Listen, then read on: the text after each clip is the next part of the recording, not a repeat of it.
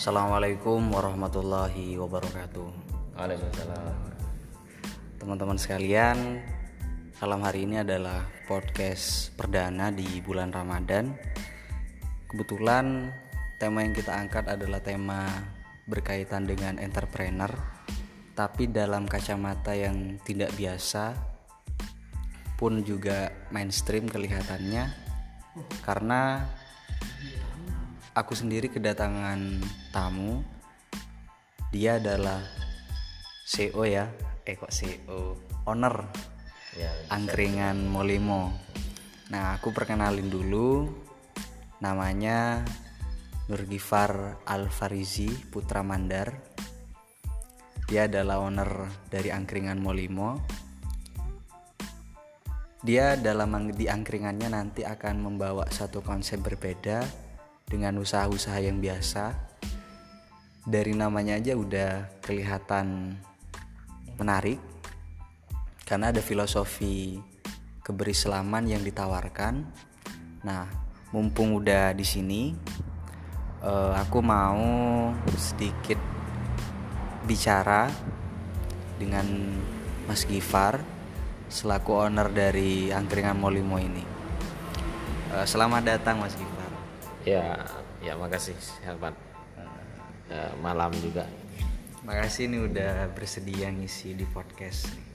Oh iya ngomong-ngomong eh, angkringan Molimo bakalan dibuka kapan nih? Karena kan dari kemarin masih proses eh, renov ya. Iya. Iya, sebenarnya proses renov ini kan iya juga juga kontemplasi dari proses panjang sebenarnya. Karena Molimo ini sebenarnya ya semua orang tahu lah Molimo itu sebenarnya konsep Islam yang diakulturasi dalam budaya Jawa juga. Nah, konsep itu yang diterapkan oleh Sunan Kalijogo untuk merubah suatu peradaban.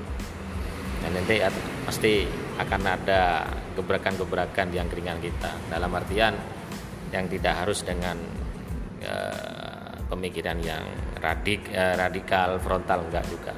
Jadi ada pendekatan-pendekatan kultural.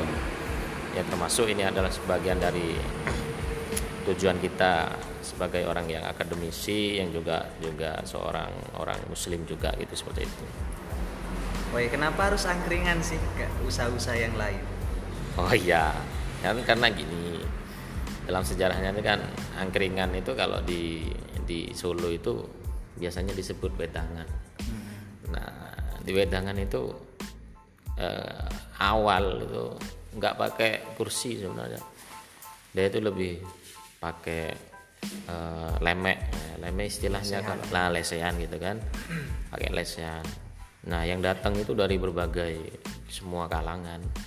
Nah di lemek itu mempersatu mempersatu semua kalangan, pemersatu umat. Di situ makanya kan kalau ditanya ada wifi nggak sebenarnya? Aku lebih nggak nggak nggak berpikir untuk ada wifi. Karena ketika ada wifi maka koneksi untuk kita berkomunikasi sama orang lain akan terputus. Maka yang dekat akan merasa jauh. Itu yang terjadi nanti.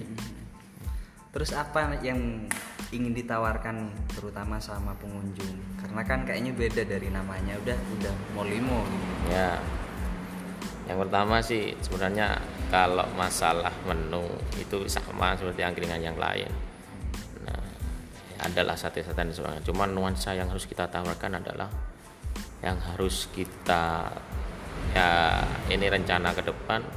Yang satu itu nuansanya keislaman karena eh, dari si ini sebenarnya dari dibalik saya juga ada sebuah tokoh sebenarnya beliau juga salah satu tokoh di Jember juga.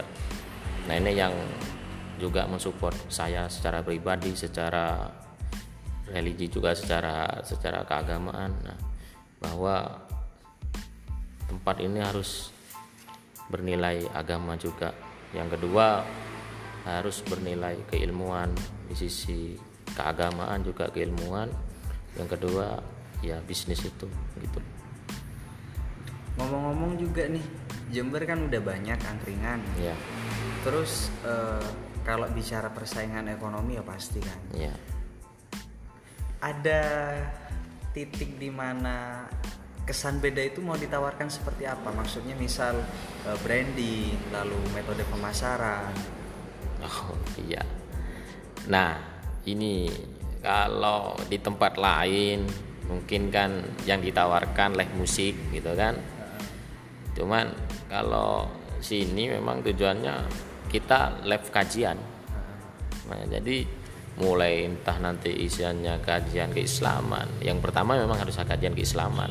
Karena dari nama pun mau limo bahwa dulu itu eh, konsep molimo ini kan untuk merubah suatu peradaban dari yang itu tempatnya orang madon, orang minum, orang mata dan orang sebagainya, orang mateni dan sebagainya itu dibuang menjadi konsep limo limo.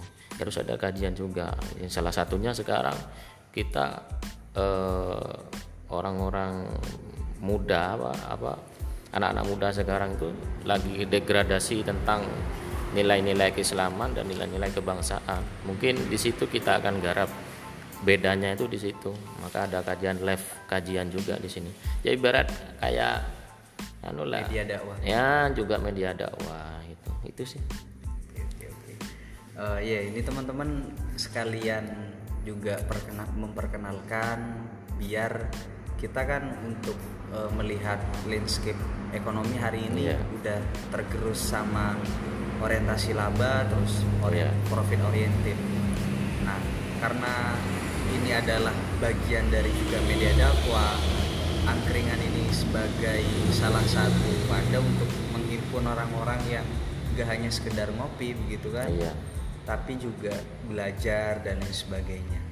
Kira-kira kapan mau dibuka ini mas? Insya Allah untuk rencana pastinya ini kita buka H plus 7 dari hari raya. Kayaknya setelah bulan Syawal inilah kita Eh, puasa bulan Syawal dulu lah enam hari itu juga penguatan kita juga nanti untuk buka selanjutnya gitu. Itu sih.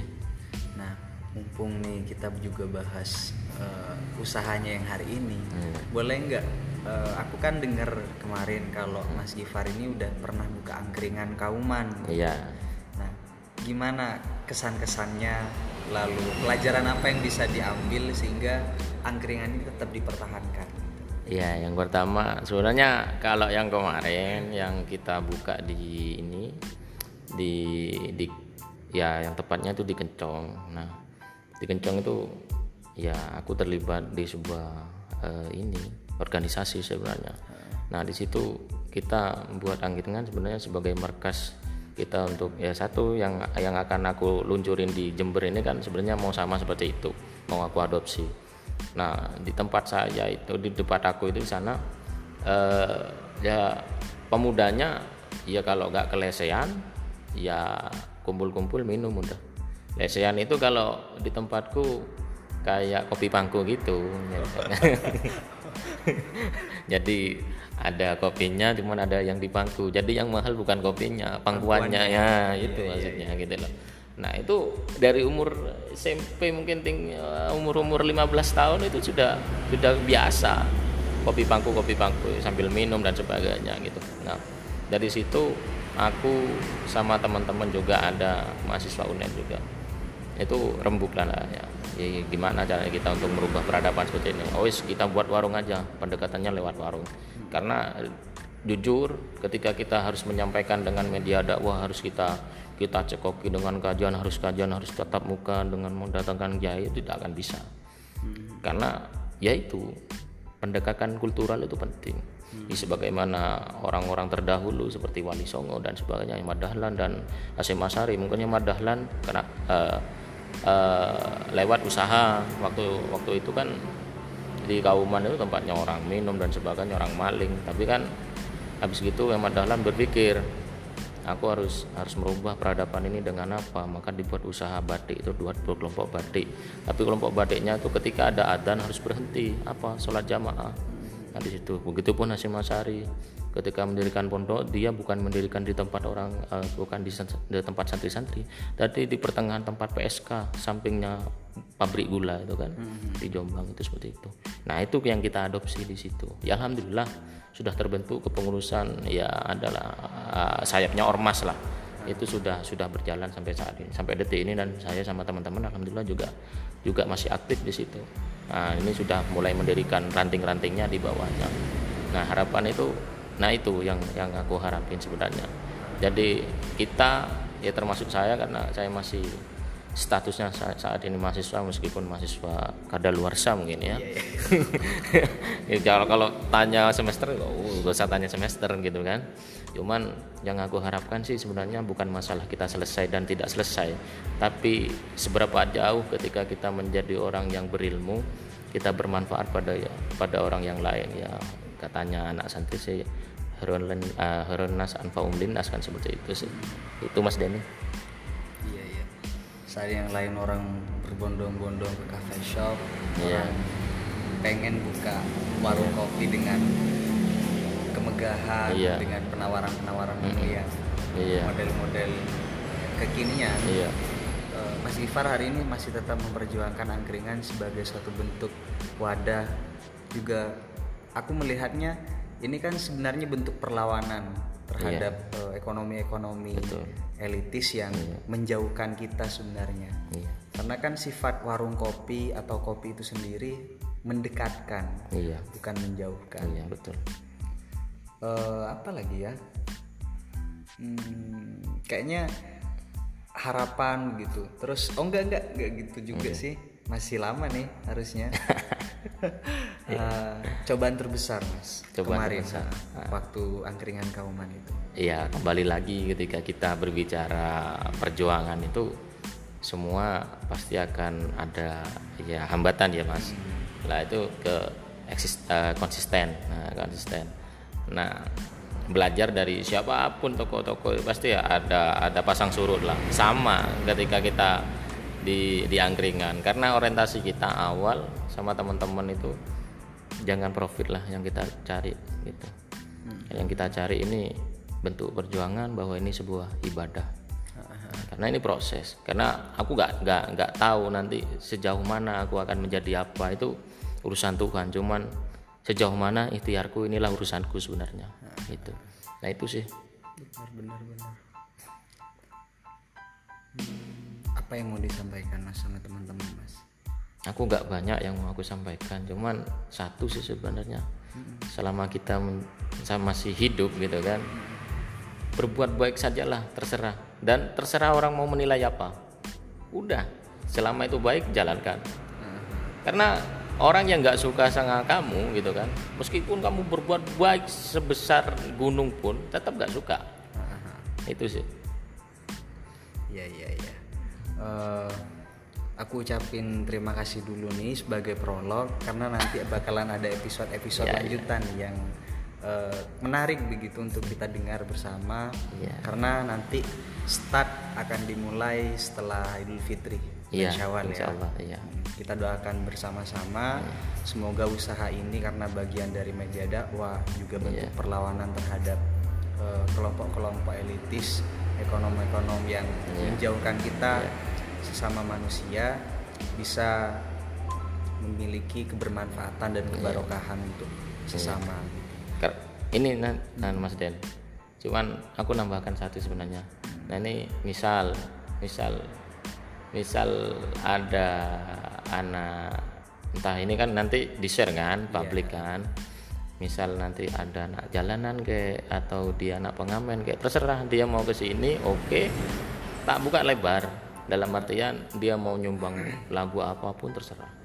Nanti kita juga sampaikan nanti apa yang ya sama kayak model-model podcast cuman kan ditanyain nanti aja lah apa misal dia melatar belakangi dia menjadi anak jalan dan sebagainya kita bisa angkat itu bisa nanti dibuat kelompok juga.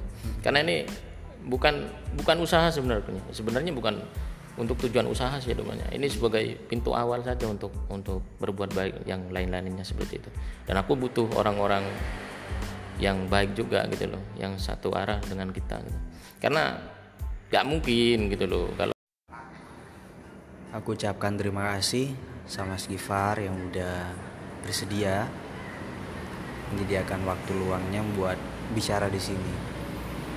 Tentu dalam banyak hal kita masih bertanya untuk apa hidup, tapi tidak banyak orang yang bertanya aku bisa apa dalam hidup?